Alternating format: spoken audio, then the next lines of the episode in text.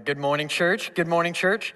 Uh, I want to just take a second before we start and praise God, because I had to tell first service, uh, like, I am not feeling good, and I wasn't sure if I was going to make it through, and I feel way better already. So praise God for that. I'm super excited for what we had to talk about today.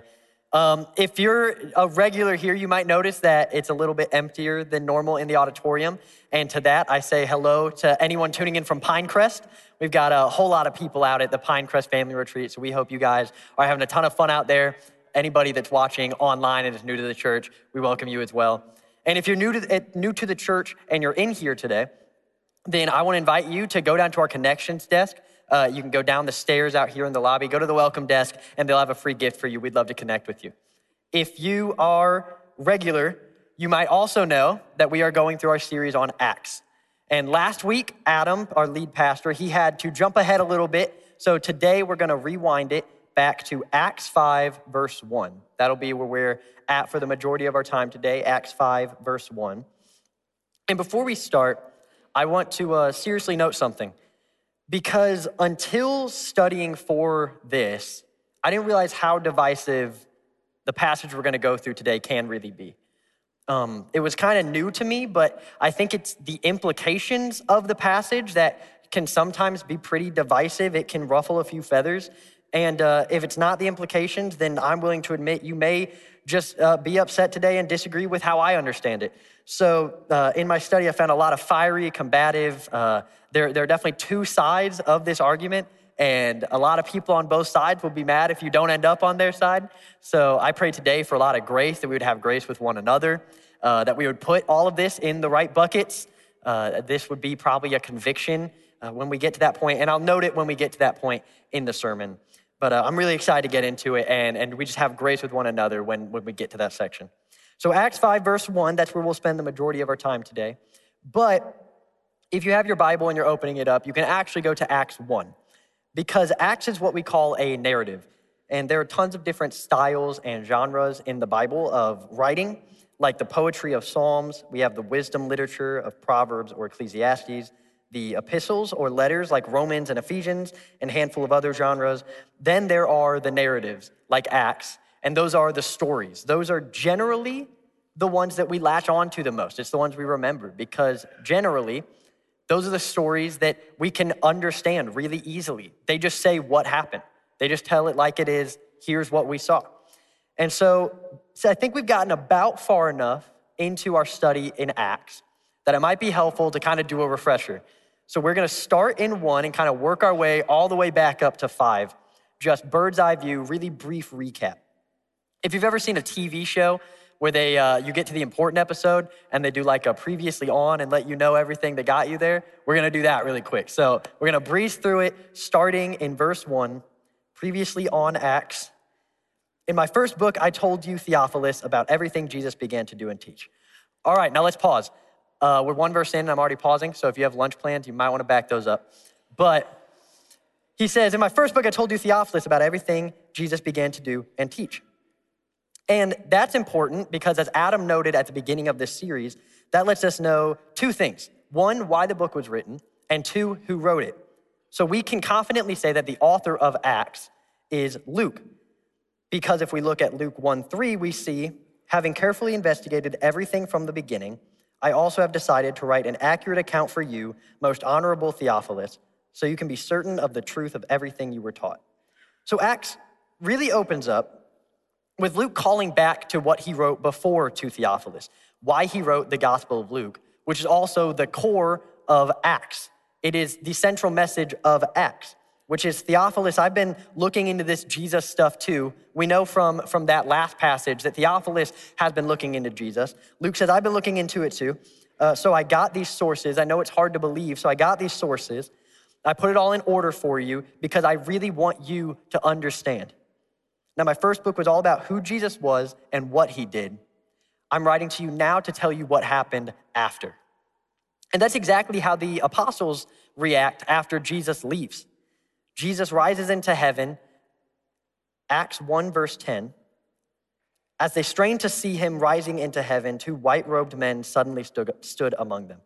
So you can imagine Jesus rising into heaven, and they're straining to see him. He has gotten far enough away that he is a dot in the sky now.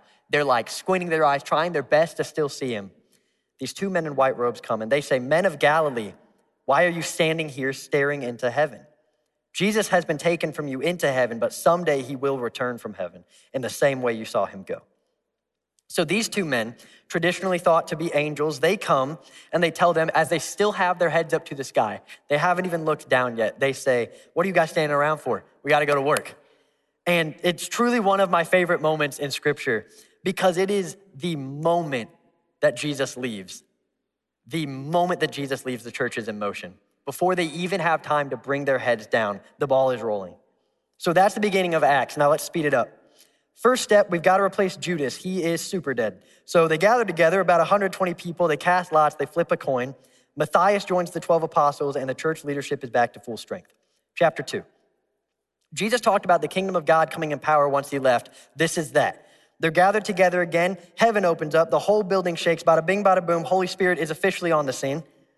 All the neighbors start running in. Everyone surrounding the building is like, "Holy cow, what happened? Did a, did a bomb go off?" And they say, "No, bada bing, bada boom, we just got the Holy Spirit." Uh, except that the people listening are like, "Oh my goodness, I didn't know you could speak Sumerian." And then the whole church is like, "Oh my goodness, I didn't know I could speak Sumerian." And then everybody who heard them is like, "Oh my goodness, you guys are drunk." And they say, "No, Jesus left already. We just have water now." Don't let that go over your head. Yeah, you got it, you got it. Peter stands up and says, "Haven't you guys been paying attention? Joel told us this was going to happen almost four hundred years ago." So he reads the prophecy from Joel. Everybody there starts thinking, huh, he might be onto something. Then Peter says, "You know, God liked Jesus because he did tons of miracles. He couldn't have done miracles if, if he weren't good with God." Uh, these people walking around that are now here, they've walked around Jerusalem. They likely saw at least one or two of Jesus's miracles uh, because he did tons of miracles. Uh, he plus he rose from the dead, and King David told us that he was that this was going to happen in Psalms. So he goes on, reads the Psalms, opens their eyes up to the prophecies in Scripture, and they say, "Brothers, what should we do? Brothers, what should we do?" They say, "I want in." They accept the gospel. They add three hundred people, three thousand people that day that are saved and baptized. And here's where it starts to get really cool and what's going to be even more helpful for us today. Verse forty-two. All the believers devoted themselves to the apostles' teaching and to fellowship and to sharing in meals, including the Lord's Supper, and to prayer. They sold their property and possessions and shared the money with those in need. So the church is already becoming close. The church is still in its infancy. It is brand new. It's growing like crazy. The Holy Spirit is now on the scene, and they are over three thousand strong. And remember, this is only chapter two. So they are tight-knit. They are tight-knit. They're all radically taking care of one another. And some even start to sell their property to help those in need. Chapter three, Peter and John are walking to a prayer service at the temple. There's a man outside who was born without the ability to walk, asking for money. And Peter says to him, "I don't have money, but I can give you what I do have. In the name of Jesus Christ the Nazarene, get up and walk." The man gets up, and for the first time in his entire life, he begins to walk. He starts jumping up and down, dancing, causing a scene, praising God at the top of his lungs because he can hardly believe what just happened. He's hugging Peter and John, and a crowd start to come around because they've seen this man for years and years and years sitting outside. They understand that this couldn't have been faked. For years and years and years, he has not been able to walk, and now he can. This must be from God. So Peter takes that opportunity and he kind of gathers the crowd and begins to speak to them, telling them all about the prophets and Jesus, about how they were able to perform this miracle. He explains to them how Abraham, Isaac, and Jacob, Moses, and Samuel were all leading up to Jesus. He says that we killed the author of life, but God raised him from the dead. So chapter four, naturally, when you preach the exact thing that the religious leaders told you not to preach directly in front of their doorstep, they're going to get upset. So they try to shut everything down. Religious leaders come out to the crowd, try to shoo everybody away, and that actually totally backfires. They end up putting Peter and John in jail for the night, but that only burns the flame hotter. They got five thousand more people to the church that day. So the next day, the religious leaders are furious. They're even angrier now than they were before. The high priest is there. They gather Peter and John, and they say, "What makes you think you have the right to say any of this? And especially at our temple of all places." But Peter just got the Holy Spirit, so he's pumped up, and he says, "We're being questioned because a lame man can walk now? You're mad because a lame man can walk now. You know how he was healed, and you know by whose authority we did it under. You just don't like it. We come in the authority of the man that you crucified. Jesus Christ is Lord, and he is alive. They are foaming at the mouth. But the lame man was literally standing. They brought him in, literally standing directly in front of them. They had to do something, but so many people witnessed the miracle the day before that they couldn't. They were afraid a riot would ensue. So they tell Peter and John, get out, but shut up about the Jesus stuff. Peter says, absolutely not, and they go on their way. Once they get home, the church gathers together. Peter and John tell them all about what happened. The church prays, and the Holy Spirit pours over them again. Lastly, for our recap today, chapter four, verse thirty-two, all the believers were united in heart and mind, and they felt that what they owned was not their own. So they shared everything they had. There were no needy people among them because those who owned land or houses would sell them and bring the money to the apostles to give to those in need. For instance, there was Joseph, the one the apostles nicknamed Barnabas. He sold a field he owned and brought the money to the apostles.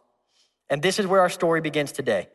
So up to this point, the church has just had win after win. The church has been on the up and up. The Holy Spirit comes, they add three thousand, they get super close with one another. They are truly, really caring for one another. Peter heals the lame man, they add another five thousand. The religious leaders don't know what to do. The church is growing like crazy. They get bigger and even closer than they were before. It's growing, it's moving, the Holy Spirit is at work. They are on a mission, the church is alive. But, and that's where we start our passage today. But there was a certain man named Ananias who with his wife Sapphira sold some property.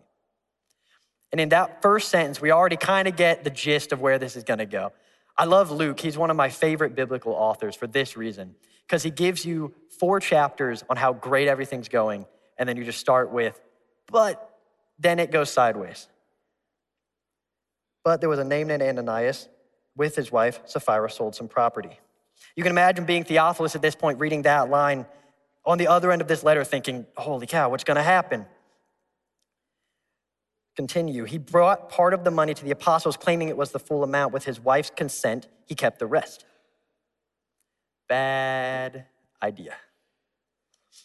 It's important to note here that both Ananias and his wife Sapphira were in on it. Uh, we get that from this text. Ananias gets his wife's consent.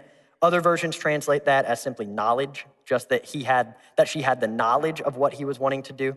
But at the very least, they have communicated about this. They are in cahoots together. They are both down to execute this plan. So we get to verse three. Then Peter said, Ananias, why have you let Satan fill your heart? Did you catch that? Because we didn't skip a verse there. Peter knows what's going on before anybody tells him. He knows that Ananias is lying the second they get the money. No one had to tell Peter. He knows the truth. He goes on, you lied to the Holy Spirit and you kept some of the money for yourself. Imagine being Ananias in that moment, thinking like, how can you possibly know? How could you possibly know what we did? The Holy Spirit tells Peter the truth, and he knows. The property was yours to sell or not to sell, he says to Ananias, as you wished. And after selling it, the money was also yours to give away. Peter makes it clear to Ananias, the money wasn't actually the problem here.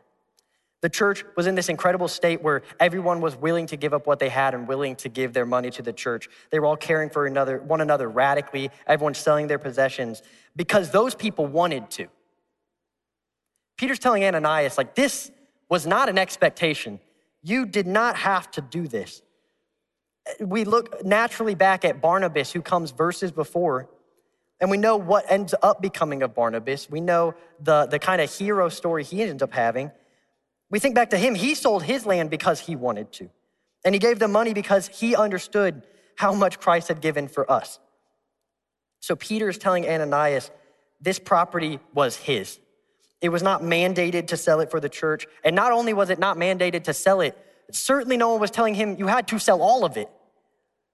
And then he says, after you sold it to Ananias, you not only didn't have to give any money away, you didn't have to give any money away. No one said you had to give all of the money away. Just as if you or I sold any property we have. If you gave ten percent to the church, I think Adam would be super, super happy about that. Anyone would be ecstatic that you donated to the church, whether that's ten percent or twenty percent or thirty or fifty or one hundred. All of those are great, generous gifts. And he's telling him, this was yours to do with what you pleased, and you chose to lie with it. There's no one else to blame. This was never an expectation. No one was twisting your arm. And then he asks, genuinely asks, how could you do a thing like this? You weren't lying to us, but to God. And in that last verse lies the real problem. This wasn't just a lie to Peter and the apostles, although certainly lying to Peter was wrong. He says this, you're not just lying to me, you're lying to God. And I think that's twofold, because on one hand, he's raising the bar for Ananias and for us by saying that any lie is also a lie to God. God knows our hearts. God knows every thought you think. God knows every thought you hope. Nobody ever knows you think. Every lie we say is a lie to God. But he's also saying that in the context of where the church is at right now, the severity of this lie, the, the culture that you could ruin right now, that is bigger than just you or me. You are lying in a pivotal moment in God's church. So I've got a little story for you guys. Uh, back when I was six years old, so like five years ago, um, and I'm six years old, and I'm sitting with my older sister in her bedroom. So she would be ten at the time. We're sitting in her bedroom, and she has this little box with all of her trinkets in it. And she pulls it out and shows me all these like little things that she just thought was neat. And one of them is a Build-A-Bear heart. Raise your hand if you've ever been to Build-A-Bear. All right, cool. Keep your hands up. Everybody else, these uh, take note. These are all the crazy people that'll pay fifty dollars for a teddy bear with a T-shirt on it. Uh, so yeah, if you're the lunch plans, if they're already changing, go ahead and not invite them. But you know how I turned out. So my parents are crazy. I go to Build-A-Bear workshop. I see this little heart that my sister has, and I just like hyper fixate on this thing. Which, if you know me, I don't do that, but. In this case, I like hyperfixate on this little heart. For the next week, it's all I can talk about. I'm going to school, telling my friends about how cool this thing is. And if you haven't seen one of these things, we're talking like probably less than two cents worth of like cloth and like fluff stuffed in it. But I like, I want this thing so, so bad. I asked my sister, she obviously says no. So like next week, it's all I can think about. And we end up going to the mall, just my dad, my sister, and I. We all go to the mall together, and I kind of imagine my dad at, at some point was just hearing me and my sister ask, like, hey, can we go to Build-A-Bear workshop? And he said, absolutely not. We don't have money. And then we go to the next shop. We go, hey, Dad, can we go to Build-A-Bear workshop? He goes, absolutely not. We don't have money. And we just keep asking, keep asking. And eventually he's like, hey, if you guys will just, like, stop talking, uh, I'll take you, but we are not buying anything. It was very clear we are not buying anything, and you're not going to talk me out of it. We can go look.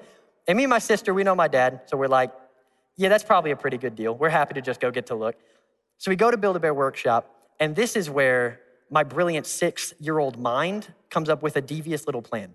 I'm like, I'm gonna steal a Build-A-Bear workshop heart because I think my six-year-old brain didn't understand you can probably just ask for it.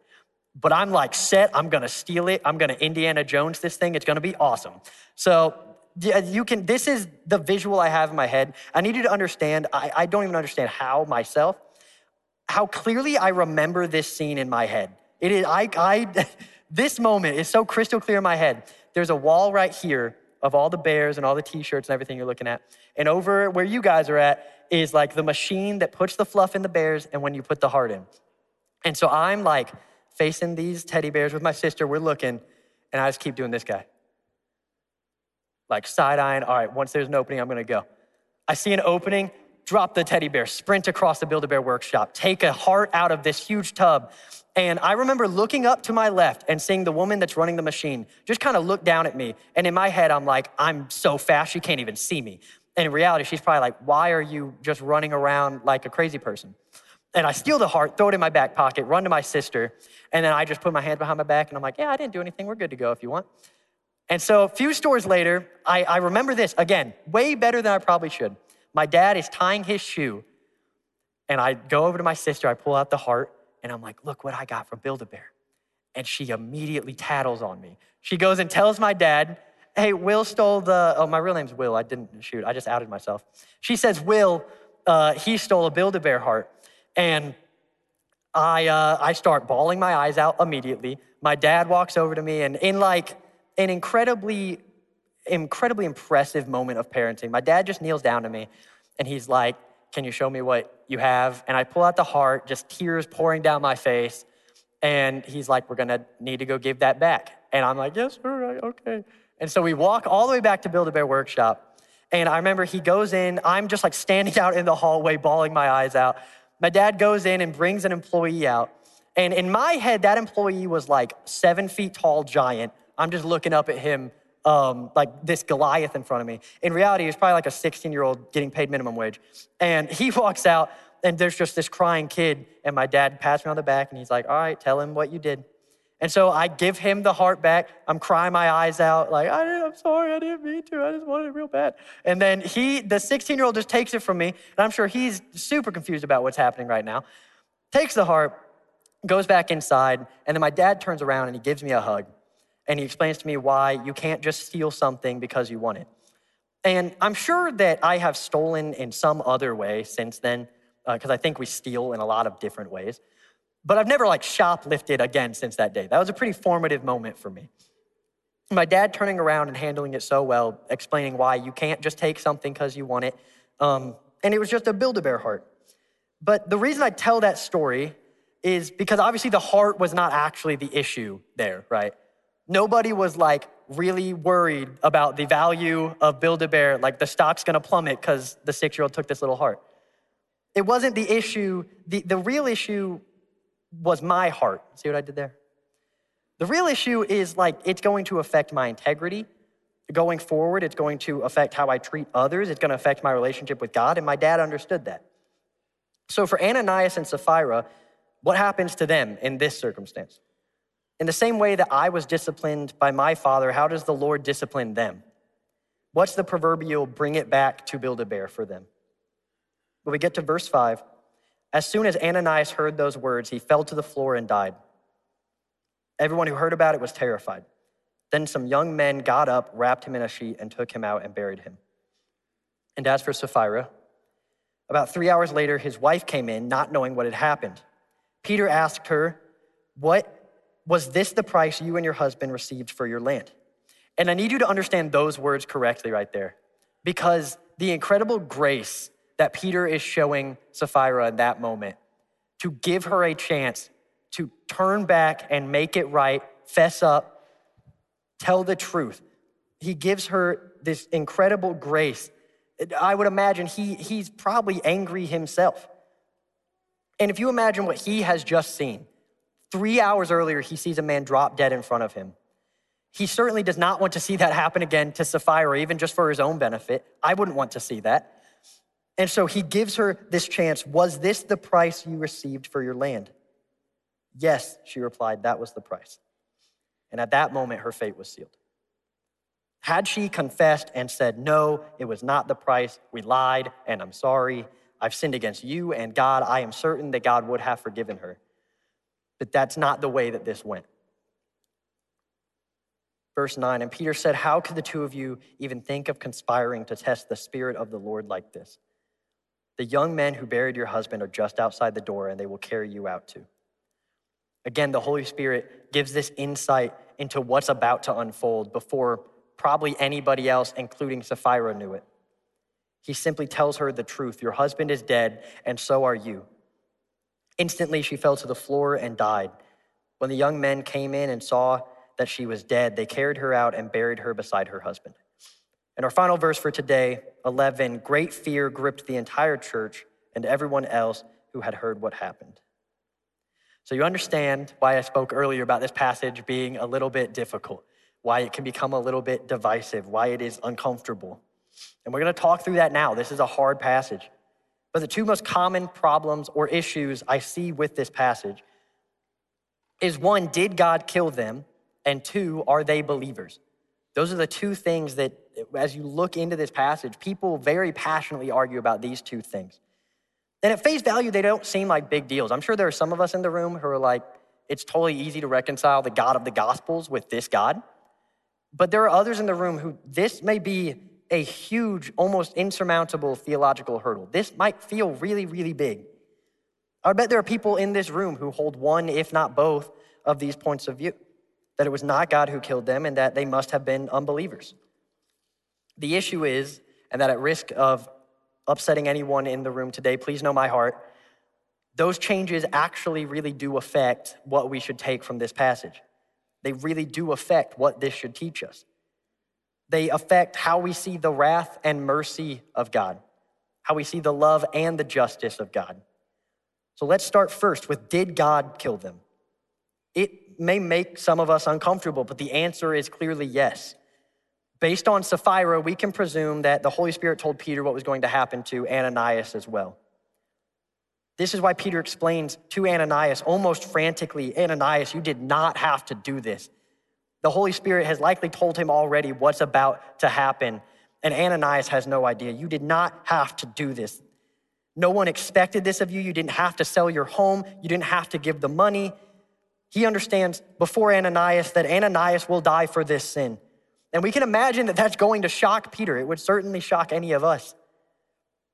I heard quite a few theologians go as far as to say that both Ananias and Sapphira must have died of heart attacks as a way of avoiding the uncomfortableness of if God killed them. It must have been some natural thing that they were just so burdened by the weight of their sin that they both had heart attacks. But it's simply not in the text. I read a lot of comments from Christians furious that someone might insinuate that God would have killed believers. But the way that Peter speaks is clearly from what the Holy Spirit has told him. They sinned against God, they sinned against the Holy Spirit, and then they die. That's actually a, a good view of the Trinity there. You lied to the Holy Spirit, you sinned against God, and then they die. Many people online were blaming Peter, saying that Peter spoke a word of condemnation on them, which, I mean, if you think about it, that has to be kind of silly because no apostle, no one other than Jesus ever had the ability to heal or condemn anybody of their own right. Any miracle anybody would ever be would ever be doing is not of their own will, and it's certainly not against the will of God. So then people come to the conclusion that, okay, well, then they must not have been believers. I heard a pastor stubbornly say that if they were believers, they must have renounced their faith with that sin, with the sin of lying to the Holy Spirit. They must have un- ren- un- renounced their faith. And that opened up a whole can of worms of theological issues. Nothing can separate us from the love of God. So the conclusions that they were not believers, I just humbly say, I don't know. I will not strongly say they are, but we cannot strongly say they are not. We simply don't know. The strongest argument that they are not is in verse three, when Peter said, Ananias, why have you let Satan fill your heart? Because if they are true believers, then we know that Satan has no power on us. So if, if that's what Peter is saying, then clearly they were not believers. But it could also just simply mean that they allowed Satan to influence their heart, which I'm more inclined to believe. Apart from this, the only information we have is that they were early church followers and they believed it enough to give a huge sum of money to the church. And we know it's a large sum of money because the Bible tells us that they kept some. It doesn't tell us how much, but it, they had given enough to the church that they thought this would pass as the whole price. They had given enough that they thought when we go to the apostles and say, this was the cost of our entire land, that they would believe it. So it couldn't, it's not five percent of the land. This was a large sum of money. And the real point I want to make through this, and I really hope it stretches some of us this morning, is that God is always just, not just when we think he is. God is always just, not just when we think he is. And God is absolutely just to discipline us when we sin against him. The Bible not only says that God will discipline us, it actually tells us that it is a problem as a believer if you are not being disciplined. Hebrews twelve, seven through eight, endure hardship as discipline. God is treating you as his children. For what children are not disciplined by their father? Exactly how I was disciplined by my father. If you are not disciplined and everyone undergoes discipline, then you are not a legitimate, not true sons and daughters at all. So God never says that because we're in the new covenant, we will now not face discipline. He actually says that discipline is a sort of litmus test for whether or not we are believers. And parents, y'all are gonna love this one. You could, I imagine this on like one of those nice wooden plaques above the dining room table. Proverbs twelve, one, whoever loves discipline loves knowledge, but whoever hates correction is stupid. You can give that one to your kids. Whoever hates correction is stupid. There are even specific scriptures such as First Corinthians eleven thirty that say some Christians have died due to an abuse of communion. Not that they've lost their faith, nothing can separate us from the love of God again, but that God took him home early. But yet verse thirty-two, right after it, says this: when we are judged by the Lord, we are being disciplined so that we will not be condemned along with the world. So that we won't be disciplined, so that we won't be condemned along with the world. Scripture tells us that there is now no condemnation for those who are in Christ Jesus, but it does not tell us there is no discipline for those who are in Christ Jesus. So could God, could he have disciplined Ananias and Sapphira with death so that they would not fall into condemnation with the world? Could the Lord have ended their earthly lives in order to protect the integrity and the culture of his infant church? I believe Scripture's answer is yes. And how beautiful would that grace be? Did he? I don't know. But could he? Would God be wrong to do so? Would God be wrong to save you or I before we end ourselves? Absolutely not. And as we come to a close this morning, above all else, I want us to wrestle with this. When we look at the story of Ananias and Sapphira and we feel that God treated them harshly, we have to understand first what was at stake. The church is brand new and it is doing really well. This is God not only protecting his flock from the inside, this is God shooting a beacon out to the world, telling him that he is going to fiercely protect his church. Why else would great fear have gripped the entire church and everyone else who heard what had happened? It was because this was also a signal that God is going to protect us. The church, this was kind of the first time they were truly met with the fear of God and the holiness of God and the justice of God. And it terrified them. When we look at the story of Ananias and Sapphira and feel that God treated them harshly, we need to remember that they are not the outliers because God struck them down. We are the outliers that God has not struck us down. That's what we deserved. We look at this story and we see the life that they paid for their sins. And church, stay with me. Hear this. We look at this story and we see the life that they had to pay for their sins, but we forget about the life that was paid for our sins. We didn't get off scot-free. Someone else took the punishment. There was still a life paid for our sins. When we lie, we deserve to die. When we steal, we deserve to die. Sit in our sin for a second and feel that. God is holy and just and perfect. He has done everything for us, and yet we still walk away. We stare in the face of God Almighty, and we say, I know better. This story is a reminder that we are not as good as we think we are. God hates sin. He doesn't not like sin. He doesn't just prefer if we don't do it. God hates sin. He hated it so much that he put himself on a cross, took our place, Jesus Christ, pierced for our iniquities, and his father had to turn away from him. God wasn't cruel to Ananias and Sapphira. They got what we all deserve. And praise God that we did it. Praise God that he has set me free because, church, the wages of sin is death, but the gift of God is eternal life through Christ Jesus. Christ didn't come because we deserve it. He came in spite of the fact that we could never deserve it. It's a gift, and if you've never accepted that gift before, I pray that today would be that day. If you have accepted that gift, then take today as a reminder and praise God. We never outgrow the gospel. We never grow out of needing to hear the love of Christ. I read this passage this week where, where Jesus is in the Garden of Gethsemane before he's betrayed, and he prays for all future believers, which means he was praying for you. He was praying for me. He had your name in mind because he knows your name. Jesus kneels down and he prays for each and every one of us.